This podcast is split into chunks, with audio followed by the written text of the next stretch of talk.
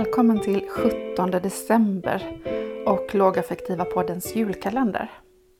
Frågan idag är Vad gör du för att öka autonomin i den andres liv? Lågaffektivt bemötande är ju ett autonomistödjande bemötande. Genom vårt bemötande försöker vi hjälpa och stötta den andra att få och behålla kontrollen över sig själv. Andra autonomistödjande verktyg i verktygslådan är till exempel tydliggörande pedagogik, motiverande samtal, kompensatoriska hjälpmedel som till exempel sinneshjälpmedel, kepsar, solglasögon, tryckvästar etc. Det är alltså flera olika sätt för att hjälpa och stötta personen till ett självständigt liv.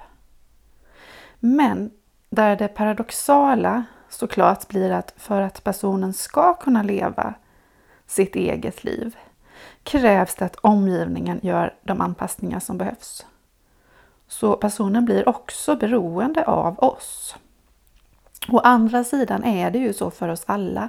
Vi är mer eller mindre beroende av varandra. Skillnaden ligger i att många av oss kan navigera på egen hand.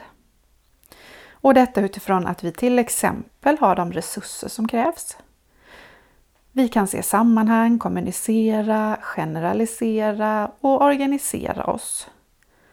Och om man brister i de här förmågorna, då blir man än mer beroende av omgivningen för att kunna få möjlighet att ens ta del av världen som finns där utanför. Och där kommer autonomistödjande verktyg in i bilden. De syftar till att ge personen samma möjligheter som alla andra att kunna leva det liv man vill leva. För att ha möjlighet att gå på bio krävs till exempel rullstolsramp. För att ha möjlighet att arbeta på lektionen krävs hörselskydd.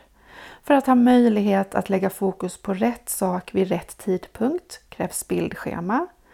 För att ha möjlighet att samla ihop sig och samarbeta krävs ett lågaffektivt bemötande. Så frågan är, vad gör du för att öka autonomin i den andres liv?